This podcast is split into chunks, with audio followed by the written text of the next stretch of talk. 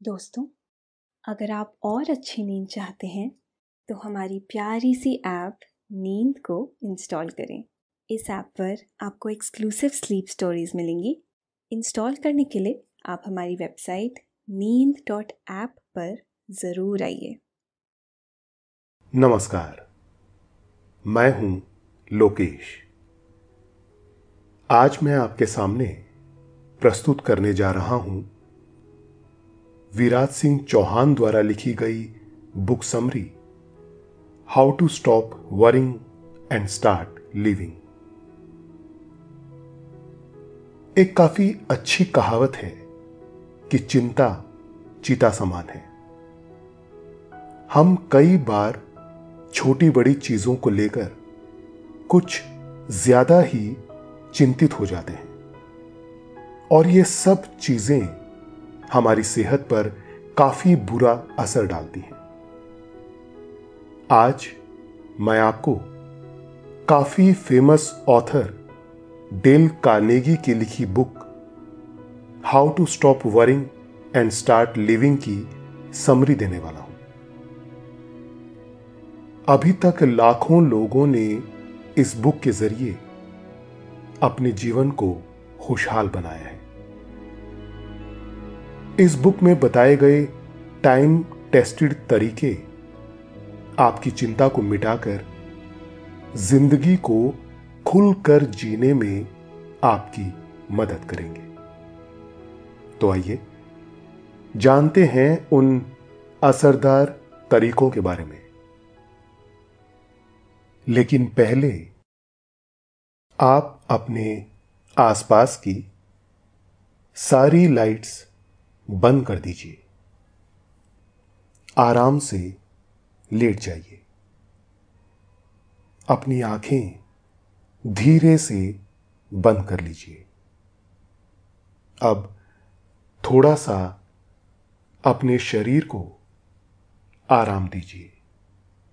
थोड़ा और आराम। अपने शरीर को बिल्कुल ढीला छोड़ दीजिए। हाथों को शरीर से दूर रखते हुए हथेलियाँ आसमान की ओर, पैर भी आपस में नहीं सटे हुए हों। एक दूसरे से दूर, आराम से। कोई टेंशन नहीं, कोई तनाव नहीं। अपने दिमाग में चल रहे सभी विचारों को, चिंताओं को त्याग दें। एक शांति सी महसूस करें। महसूस करें कि एक शांति आपके अंदर प्रवेश कर रही है। गहरी सांस लें, सब नेगेटिव पॉजिटिव विचारों को धीरे धीरे निकाल दें। अपनी सांस पर ध्यान लगाएँ। इसको धीमे या तेज नहीं करना है। बस ध्यान देना है कि कैसे वो आपके नाक गले में होते हुए फेफड़ों में आ रही है। और आपके फेफड़े फूल रहे हैं। और कैसे? वो आपके फेफड़ों से वापस गले और नाक के माध्यम से वापस निकल रही है। और आपके फेफड़े थोड़ा सिकुड़ रहे हैं। मन शांत, एकदम शांत होता जा रहा है। आप अच्छा महसूस कर रहे हैं। खुद को काफ़ी हल्का फील कर रहे हैं। सब तरफ़ शांति है, सुकून है, खामोशी है।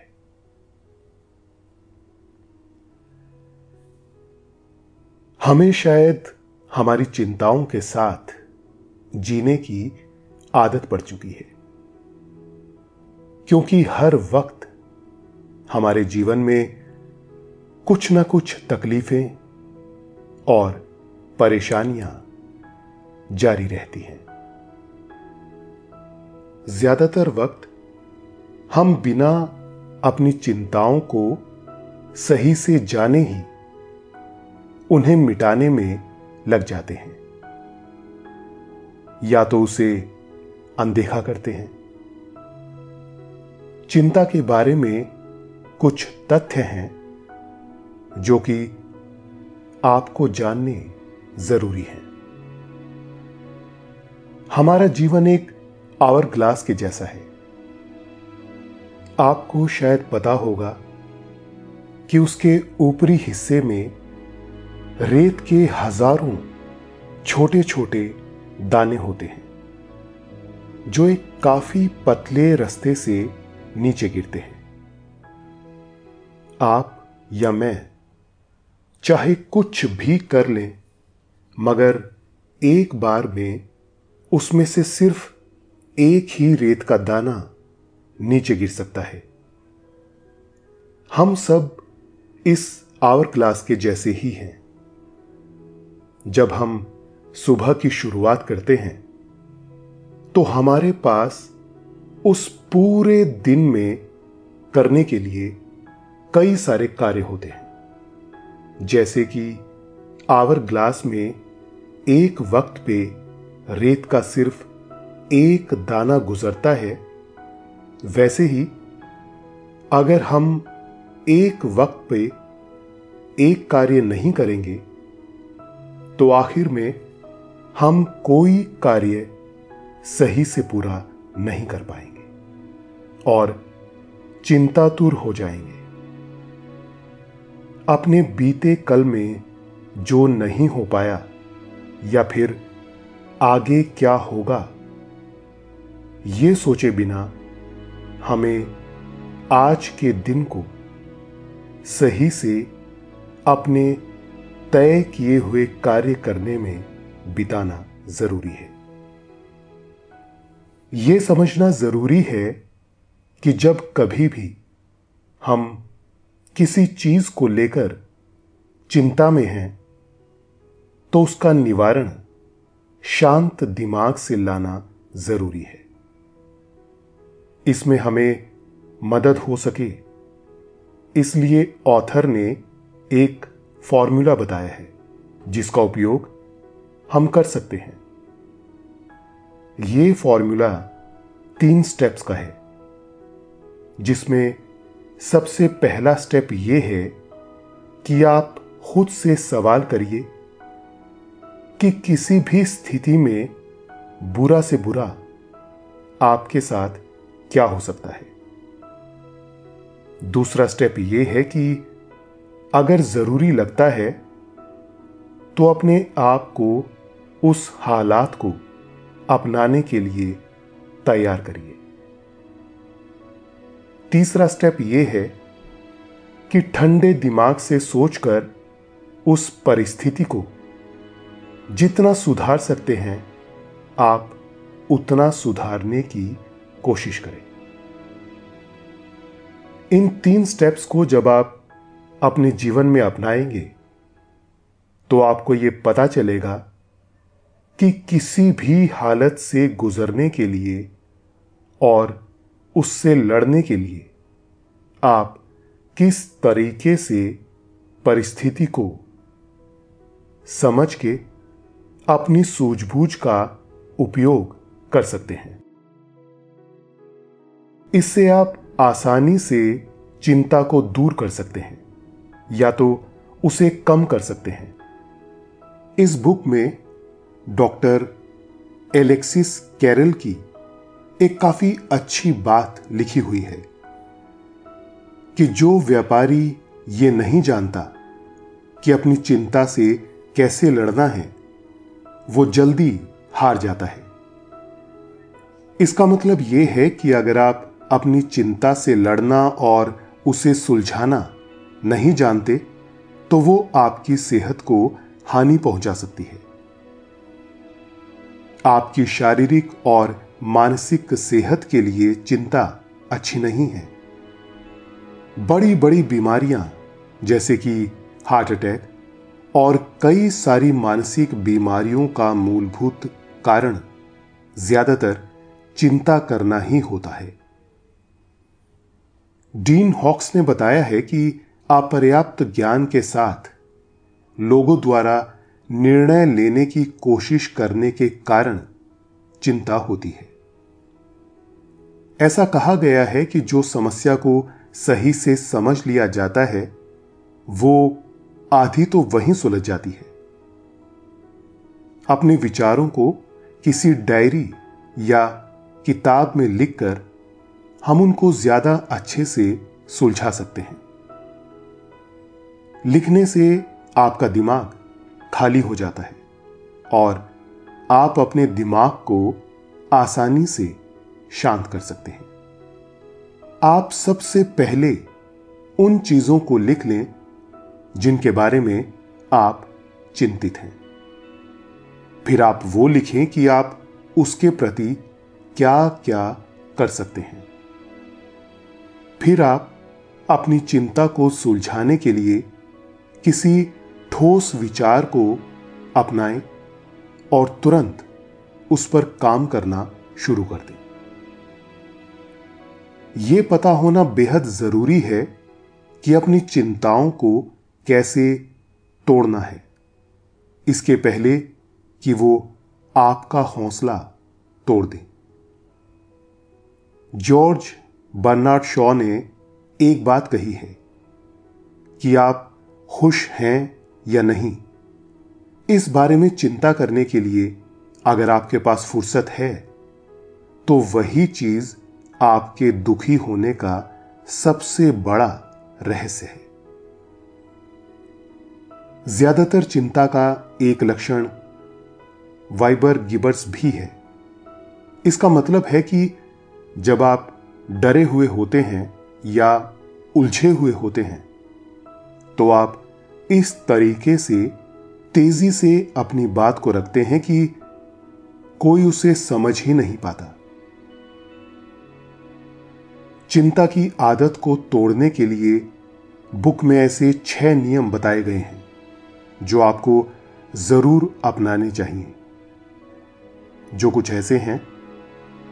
पहला नियम, व्यस्त रहिए। व्यस्त रहने से चिंता आपके मन से निकल जाती है। भरपूर कार्रवाई वाइबर गिबर्स को ठीक करने के लिए तैयार किए गए सर्वोत्तम उपचारों में से एक है।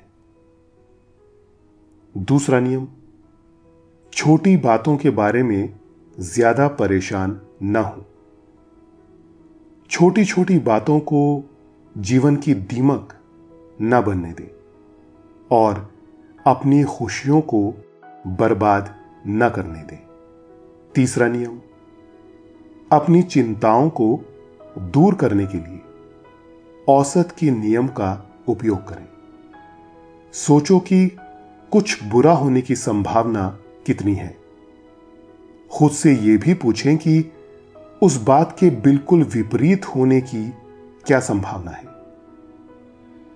चौथा नियम ऐसी परिस्थितियों के साथ सहयोग करें, जिनमें आप जानते हैं कि उन परिस्थितियों को बदलने या फिर सही करना आपकी शक्ति से परे है। तो बेहतर यही होगा कि आप अपने मन को समझाएँ कि ऐसा ही है। इसका कुछ और नहीं हो सकता। उसके बारे में ज़्यादा मत सोचिए। जो आपके हाथों में है ही नहीं। पांचवा नियम। अपनी चिंताओं पर स्टॉक ट्रेडिंग की तरह स्टॉप लॉस ऑर्डर लगाएँ। तय करें कि कोई चीज़ कितनी चिंता के लायक हो सकती है और उस पर तय किए हुए लिमिट से ज़्यादा और ध्यान देने से इनकार कर दें। छठा और आखिरी नियम।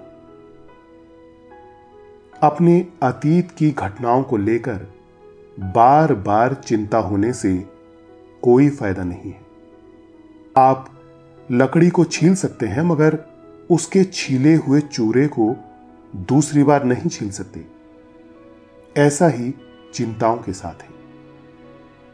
अगर आप इन छह नियमों को अपनाएँगे तो आप बार बार चिंता करने की आदत से छुटकारा पालेंगे।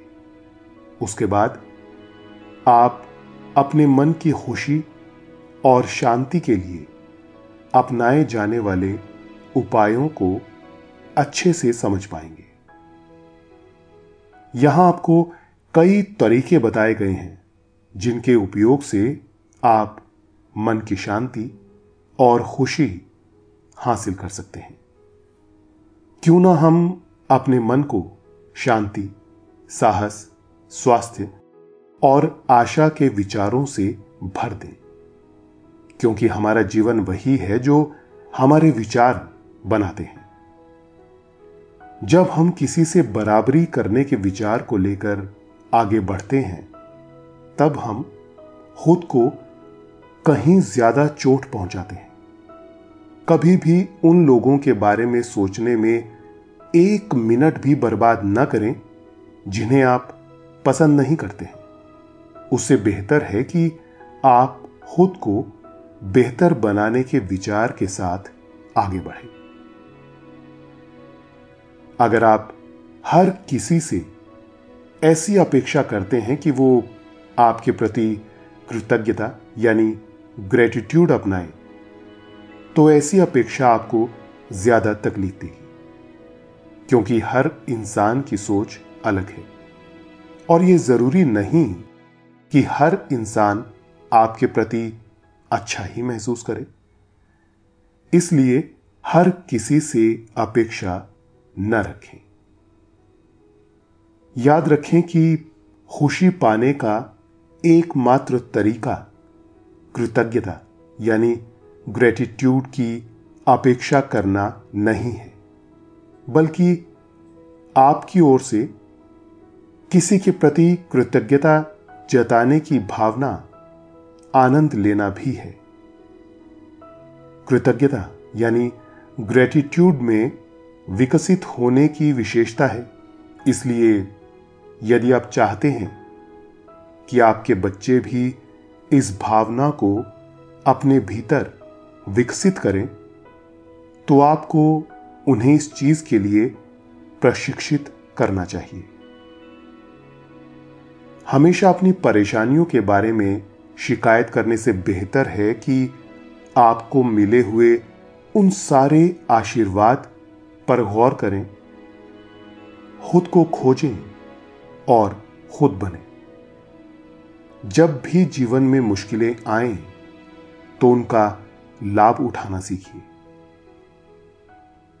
ऑथर ने बताया है कि कई बार ऐसा भी होता है कि हम किसी से ईर्ष्या करने लगते हैं। अगर कभी ऐसा हो तो याद रखें कि ईर्ष्या अक्सर वो करते हैं जो अज्ञानी होते हैं। दूसरों के लिए थोड़ी सी खुशी पैदा करने की कोशिश करके हम अपने खुद के दुख को भुला सकते हैं। जब आप दूसरों के लिए अच्छे होते हैं तो आप अपने लिए सबसे अच्छे बन जाते हैं। कभी कभी ऐसे भी हालात हमारे सामने आते हैं, जब हम अपनी परेशानियों का निवारण खुद नहीं ला पाते। या फिर किसी को बता भी नहीं पाते। उस समय बेहतर यह है कि हम ऊपर वाले से प्रार्थना करें और खुलकर अपनी परेशानी को उनके सामने रखें। क्योंकि अक्सर हम खुद की ताकत का अंदाज़ा नहीं लगा पाते। जब हम अपनी परेशानियों को ऊपर वाले के सामने बयां करते हैं, तब हमारे अंदर एक उम्मीद जगती है। ऐसा महसूस होता है कि ऊपर वाला हमारी मदद करेगा। और ये सोचकर हम खुद उस परेशानी को सुलझाने में अपना सौ प्रतिशत दे देते हैं। एक वर्ल्ड फ़ेमस साइंटिस्ट ने कहा है कि जिस चीज़ की मदद से इंसान ऊर्जा का सबसे शक्तिशाली रूप उत्पन्न कर सकता है, वो चीज़ है प्रार्थना। चिंता करने का एक बड़ा कारण यह भी है कि हर इंसान अपनी आलोचना, यानी क्रिटिसिज्म से बहुत डरता है। जब कभी भी कोई हमारी आलोचना करता है, तब हम ज़्यादातर गुस्सा हो जाते हैं या फिर चिढ़ जाते हैं। जो कहीं ना कहीं हमारी सेहत को हानि पहुंचाता है। तो आइए, जानते हैं कि कैसे हम खुद को हमारी आलोचना की चिंता करने से दूर रख सकते हैं। अन्यायपूर्ण आलोचना अक्सर एक प्रछन्न प्रशंसा होती है। इसका मतलब यह है कि आपने सामने वाले की ईर्ष्या को जगाया है। जब कभी भी कोई आपकी आलोचना करता है, तब अगर आपके मन में सवाल उठता है कि वो ऐसा क्यों कर रहा है? जब आपने उसका कुछ बिगाड़ा ही नहीं, तब अक्सर ऐसा होता है कि सामने वाला इंसान आपकी सफलता या आपके अच्छेपन से काफ़ी ईर्ष्या महसूस कर रहा होता है।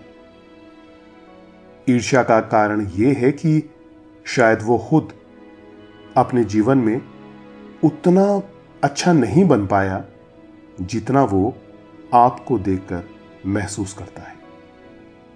याद रखें कि कोई भी कभी भी मरे हुए कुत्ते को लात नहीं मारता है। तो आगे जब कभी भी कोई आपकी आलोचना करे तो समझिए कि आप बेहतर कर रहे हैं।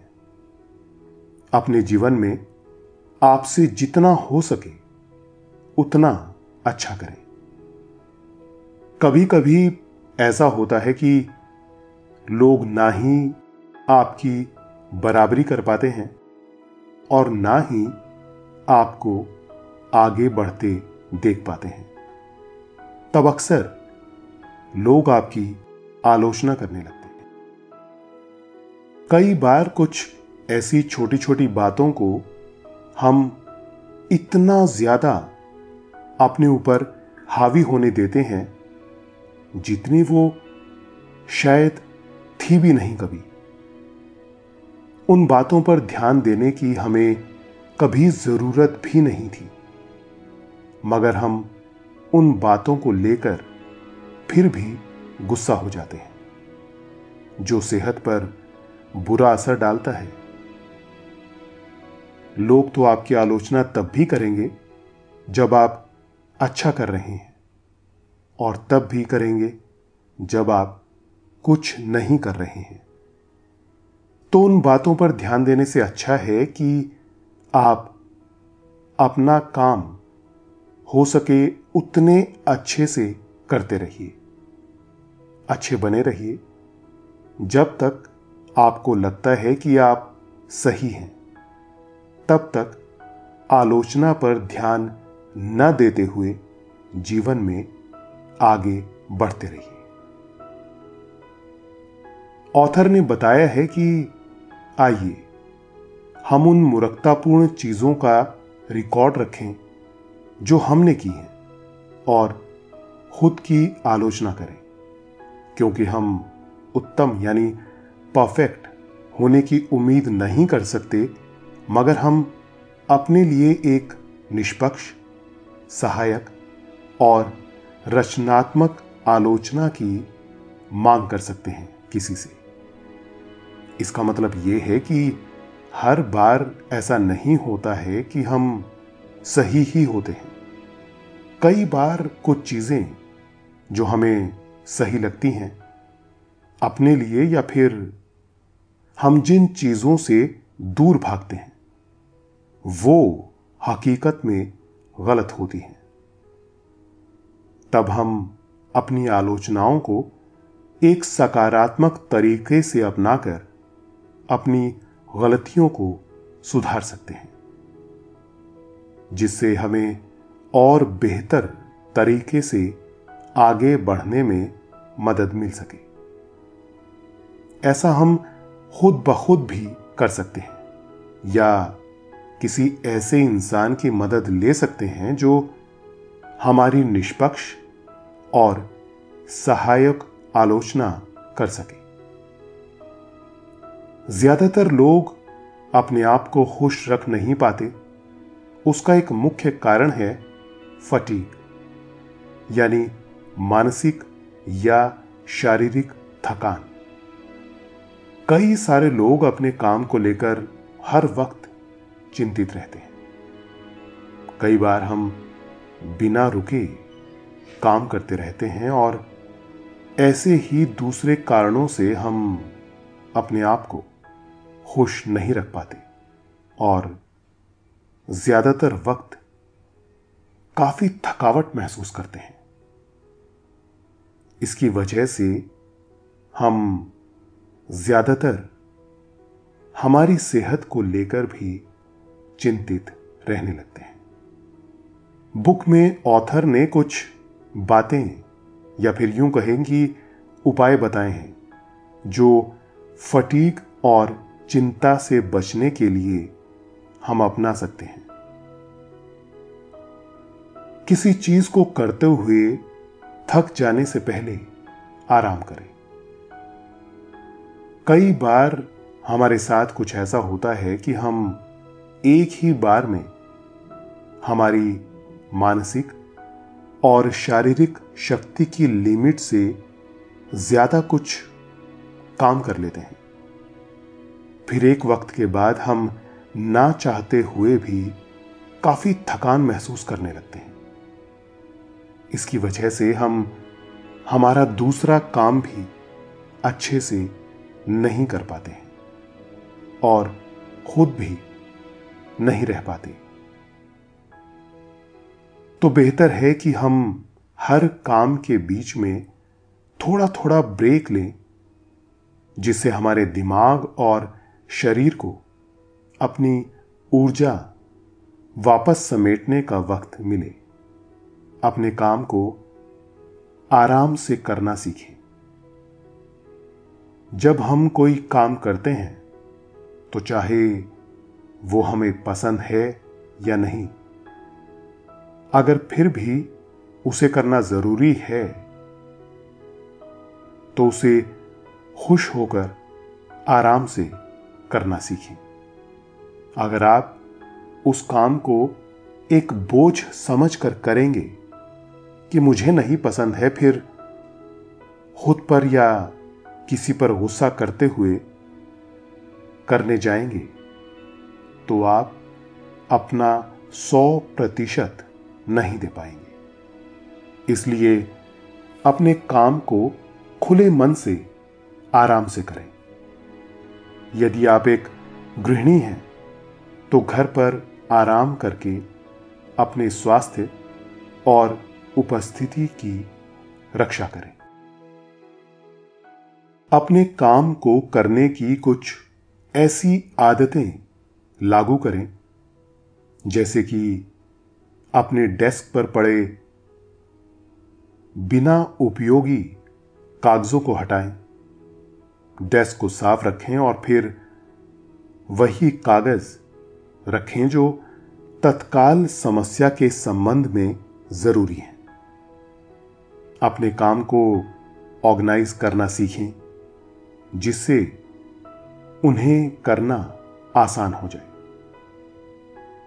चीज़ों को उनके महत्व के क्रम में रखें। जो काम सबसे पहले ज़रूरी लगे, उसे करिए। फिर उससे कम ज़रूरी काम, जिससे आपको उन कार्यों के खत्म न हो पाने की चिंता नहीं रहेगी। और आप आसानी से सारे काम खत्म कर पाएँगे। जब आप किसी समस्या का सामना करते हैं तो अगर आपके पास निर्णय लेने के लिए आवश्यक तथ्य हैं तो उस समस्या को तब और वहीं हल करें, जिससे आपको बाद में चिंता ना हो कि पहले कर दिया होता तो अच्छा रहता। अगर कभी कभी किसी और के काम में मदद करने की ज़रूरत पड़े तो वो भी करना सीखें।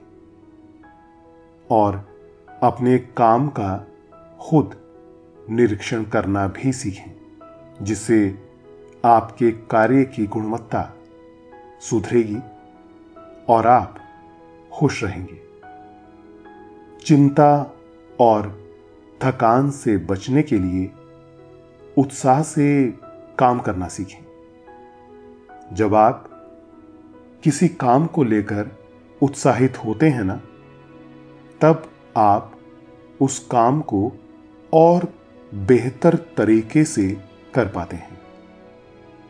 खुश रहकर, विश्वास से कर पाते हैं।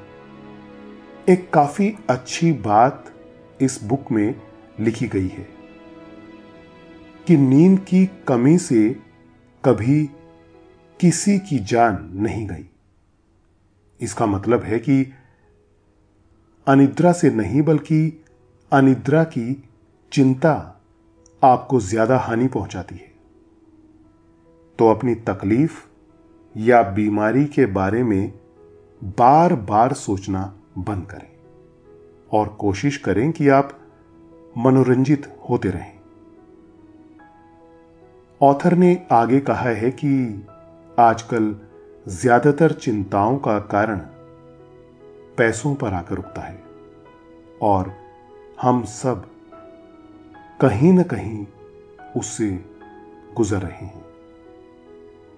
आर्थिक चिंताएँ सबसे बड़ा कारण है आजकल लोगों की सेहत पर बुरा असर पड़ने का। इस बुक में ऑथर ने कुछ उपाय बताए हैं आर्थिक चिंताओं से बचने के लिए। इन्हें अपनाकर आप आर्थिक चिंताओं से बच सकते हैं। जब कभी आप आर्थिक तकलीफ़ में हों, तब तथ्यों को कागज़ पर उतारें। जैसे आगे आपने जाना कि आपकी परेशानियों को लिख लेने से उन्हें सुलझाना आसान हो जाता है। अपने खर्चों को नियंत्रित करने के लिए एक ऐसा बजट बनाएँ जो वास्तव में आपकी आवश्यकताओं के अनुरूप हो। अपनी जरूरतें और मनोरंजन के मुताबिक अपना बजट बनाकर चलें। बुद्धिमानी से खर्च करना सीखें। ऐसी चीज़ों पर उस समय खर्चा ना करें जो उतनी ज़रूरी ना हो और जिनके बारे में आप आसानी से अपना जीवन बिताने में सक्षम हैं। अपनी आय के साथ अपने सिरदर्द न बढ़ाएँ। अगर आपकी आय बढ़ती है तो तुरंत उन पैसों का उपयोग ऐसी चीज़ों के पीछे खर्च करने में ना करें, जो आगे चलकर आपके लिए बेमतलब ही ज़रूरी बन जाए। उसके बजाय आप उन पैसों को ऐसी जगह लगाएँ, जो आपके लिए आगे जाकर एक असट बन पाए। हमेशा अपनी आर्थिक क्रेडिट बनाने की कोशिश करें, जिससे अगर कभी आपको उधार लेना पड़े तो आपके पास जो एसेट्स हैं, उनके बदले में आप पैसे हासिल कर सकें। ऑथर ने बुक में बताया है कि बीमारी, आग और आपातकालीन खर्चों से खुद को बचाएँ। अपनी आय से कुछ पैसे अपने इंश्योरेंस के पीछे भी खर्च करिए, ताकि कभी अगर कोई आपातकालीन स्थिति आए, तब ऐसा ना हो जाए कि आपको अपनी सारी सेविंग्स उसके पीछे खर्च कर देनी पड़े। हमेशा कुछ एक्स्ट्रा पैसे कमाने का रास्ता बनाए। अपने रेगुलर काम के अलावा, जब आपके पास अतिरिक्त समय रहता है तो अपने आप एक्स्ट्रा पैसे कमाने का कोई स्रोत बनाएँ। अपने शौक के लिए कभी भी जुआ मत खेलिए। आपने मेहनत से कमाया हुआ पैसा कभी भी जुए में मत लगाएँ, क्योंकि आपको नहीं पता कि कब जुआ आपके लिए एक श्राप जैसा बन जाए।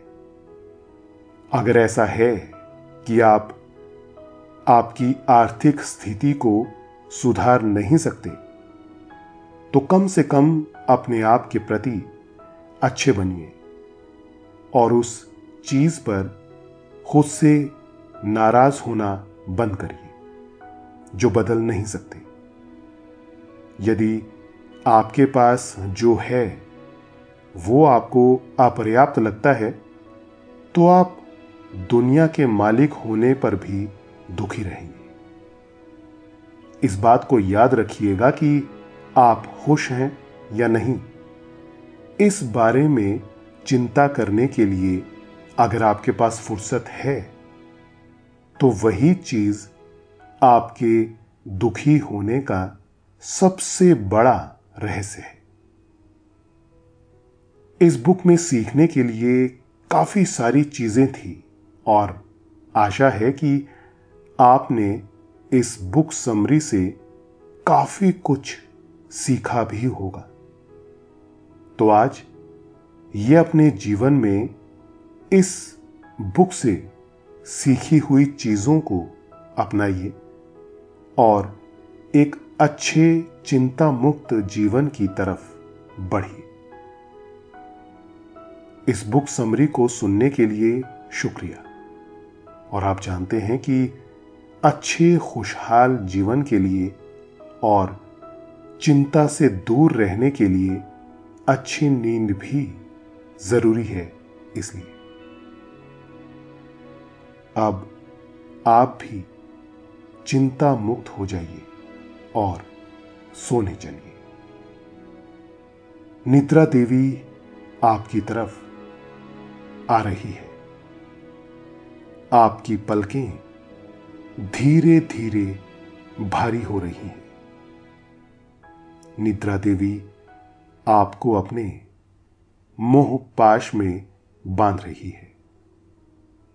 उन्हें स्वीकारें।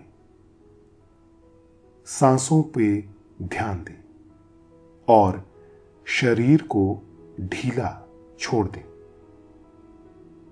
अब आप धीरे धीरे नींद की ओर बढ़ते जा रहे हैं और नींद आपको अपने आगोश में समाती जा रही है, समाती जा रही है। शुभ रात्रि।